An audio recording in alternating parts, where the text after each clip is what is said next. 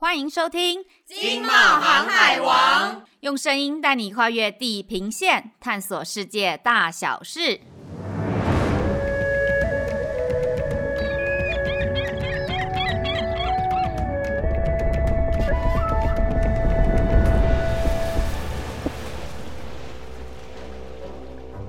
大家好，欢迎收听《经贸航海王》，我是提姆。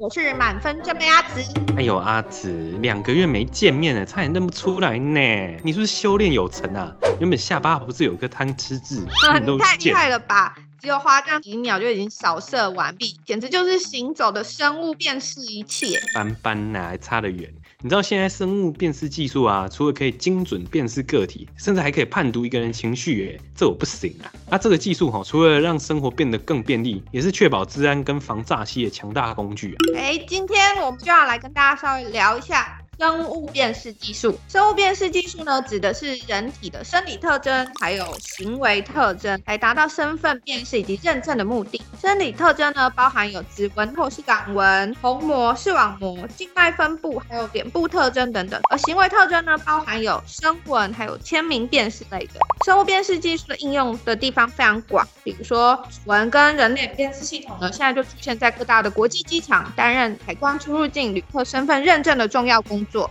之前让大家很困扰的就是啊，为了防疫，大家都戴着口罩，那结果平常刷一下脸就可以打开手机，变得非常的麻烦。口罩已经成为了脸部辨识的一个障碍，所以前阵子国内外的研究机构跟业者就赶快去研究如何戴着口罩也能够成功的进行脸部辨识。后来他们就研发成透过眼睛、眉毛、额头还有耳朵等等部位来做辨识，因为每个人的这些部位其实都不相同，所以系统一开始在记录脸部的时候，它就将这些部位切割储存，所以即使戴上了口罩，也可以透过辨识头部的其他部位，然后也可以成功。目前全球的生物辨识市场当中呢，北美的占比是最高的，占了总体的市场大约有三分之一，其次是亚太地区有二十五 percent，其他像是欧洲、中东、印度等等地区，它的生物辨识市场也都持续的在成长当中。生物辨识具有不易遗忘、不易遗失。不易伪造及盗用，可随身携带，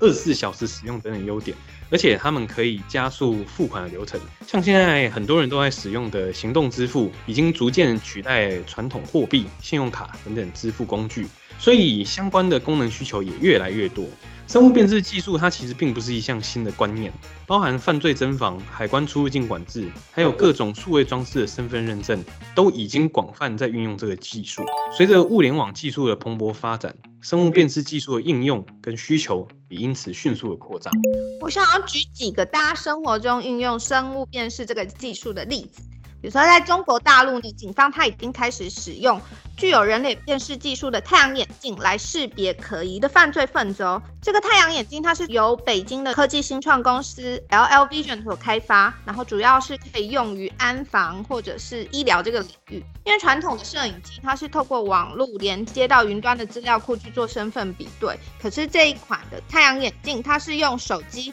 然后连上没有连接网络的这个嫌疑人资料库去做比对，所以它就可以缩短警方的反应时间。在零点一秒之内就可以完成身份辨识，把可疑人士揪出来，加快了非常多的速度啊！我们也可以看到，在印度，他们也相当积极的在发展人脸辨识技术。它一个最重要的原因就是，印度全国的警力是严重不足的状态。打个比方，欧盟现在是每十万人会有三百一十八名员警，而相较之下，印度是平均同样是每十万人只有一百四十四名的员警。而且啊，印度有三十万名左右的失踪儿童，大多都是沦为人口贩运的受害者，被迫在田野制衣厂工作。那透过人脸辨识技术，印度警方在短短的四天内就找到了三千名的失踪儿童。如果他们还是使用传统的方法，要检查新德里总共四万五千名儿童，这几乎是不可能的任务。但是靠着人脸辨识技术，它却可以在几个小时内去筛选这些数据，进而识别数千名儿童，然后再与失踪的儿童报告相互匹配，就可以让他们和家人团聚。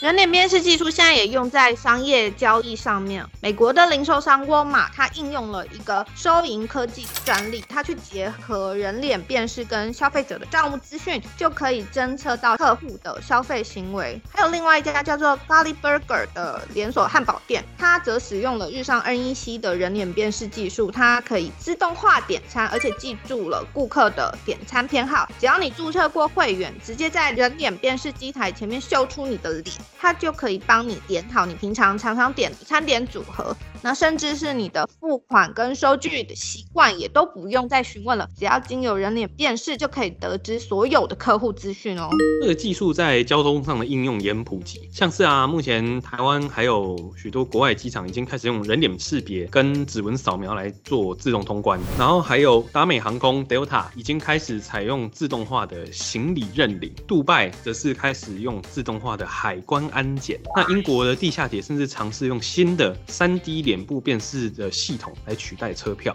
虽然说人体具有独特性的生理跟行为特征有非常多，可是可以供运用的生物辨识特征呢，必须具备两种特性。第一个就是它要具备永久性，第二个是可测性。永久性它指的是说生物特征它不会随着时间变化，可测性是说某一个生物特征它必须具备可量化的这个特质。像是说声音、签名这种容易会因为时间或者是当下的生理状况，比如说你感冒啊，就会改变的这种生物特征，就不太适合作为生物辨识来用。然后智慧手机啊，自从 Apple 导入指纹辨识技术后，掀起了全球智慧手机通通都在跟风，然后就带动了相关 IC 需求的成长。这块台湾做的最出名的就是神盾，不论是电容式或者是屏下指纹辨识，他们的产品跟客户都已遍及全球，是全球。指纹辨识出货量第二大的供应商，然后今年神盾啊有宣布，他们会与友达旗下的子公司达擘合作研发最大 LTPS TFT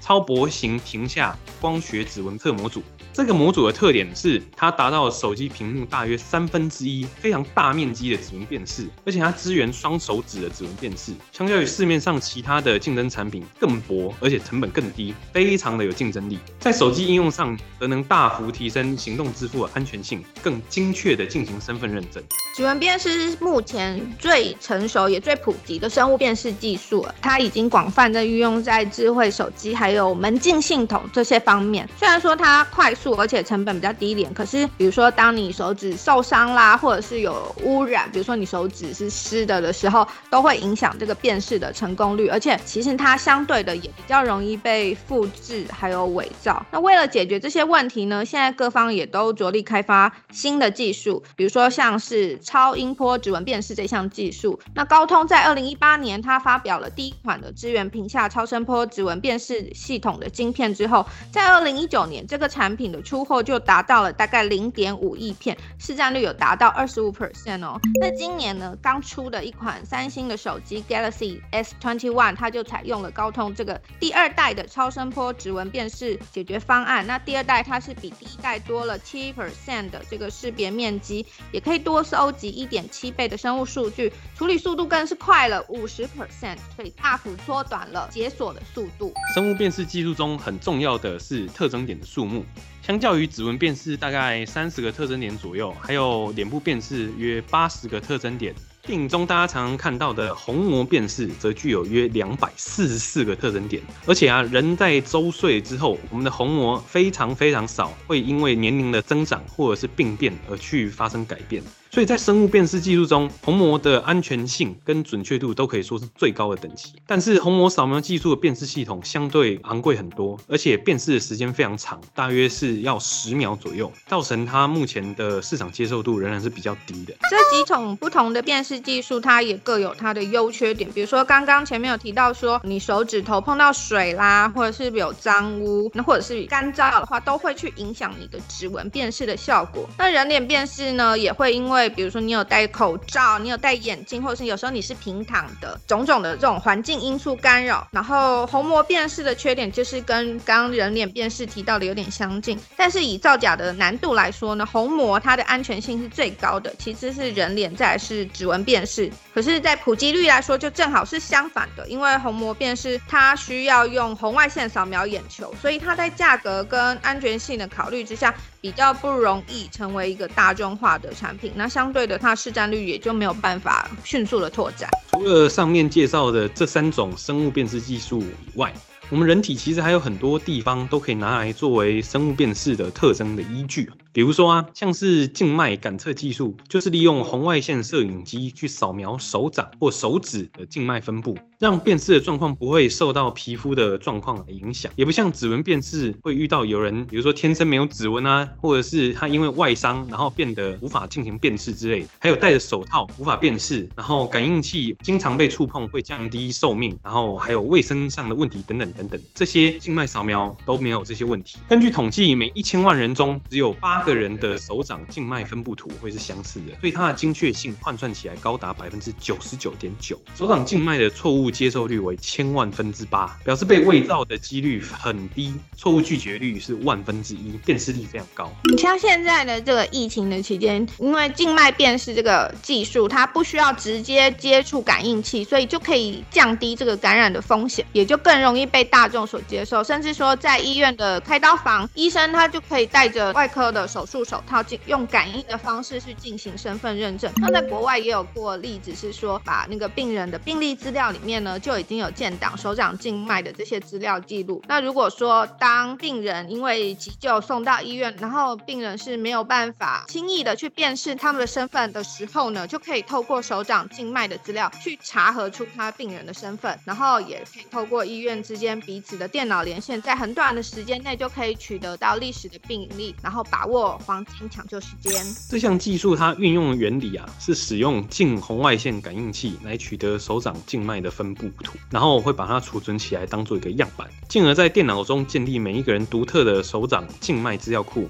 这项技术对于门禁管理提供很高的安全性，像是日本的富士通集团，它在二零零四年推出这样的电视系统之后，许多日本主要的财财务组织、学校、实验室。政府机关还有一些私人企业都导入了这项技术，至今已经超过一万个使用单位，其中有六千家是属于主要的公立私立银行，四千五百家大概是在企业行号，然后一千个应用是在电脑登录上，三百个应用在哦机关行号啊，还有民宅大厦门禁管理等等。富士通的这个手掌静脉辨识，同时也获得国际大奖，像是华尔街杂志网络安全创新奖，还有美国消费电子展 CES 的发明大奖，以及日本当地主要报纸等多项的奖项。另外还有一个比较新的生物辨识技术，它运用的是人体骨干分析技术。它是透过截取人脸的特征点，还有人体骨干的特征点，去辨识人员的身份。它的精准度比人脸辨识更优。台湾有一家新创公司，它叫做云守护，它就在开发这个技术。那他们的技术可以用在零售商店呐、或者是餐厅的这个大数据商情分析，比如说人流计算，或者是动线分析。那在火车、高铁或者是捷运的这个意外侦测，还有即时通报，以及它也可以用在医疗长照机构，然后用来掌握病人的治疗状况，还有一些病人的意外侦测。银行也可以用来侦测可疑分子，比如说有人可能要抢劫啊之类。那工厂它也可以用来作为生产线管理，还有员工出勤的管控，可以降低他们的生产成本。技术最具体的应用应该要算日本东急电铁这个例子，他们以往在平交道上。是使用红外线感测器侦测有无民众经过，但是精准的程度大概只有三成到四成，甚至连一片落叶都会惊动警示系统。而他们改采用云守护安控 AI 影像分析平台之后，结合人体骨干分析技术，还有人工智慧的程式，那东极电铁站中固有的摄影机也可以来做搭配运作，然后取得了更好的重效。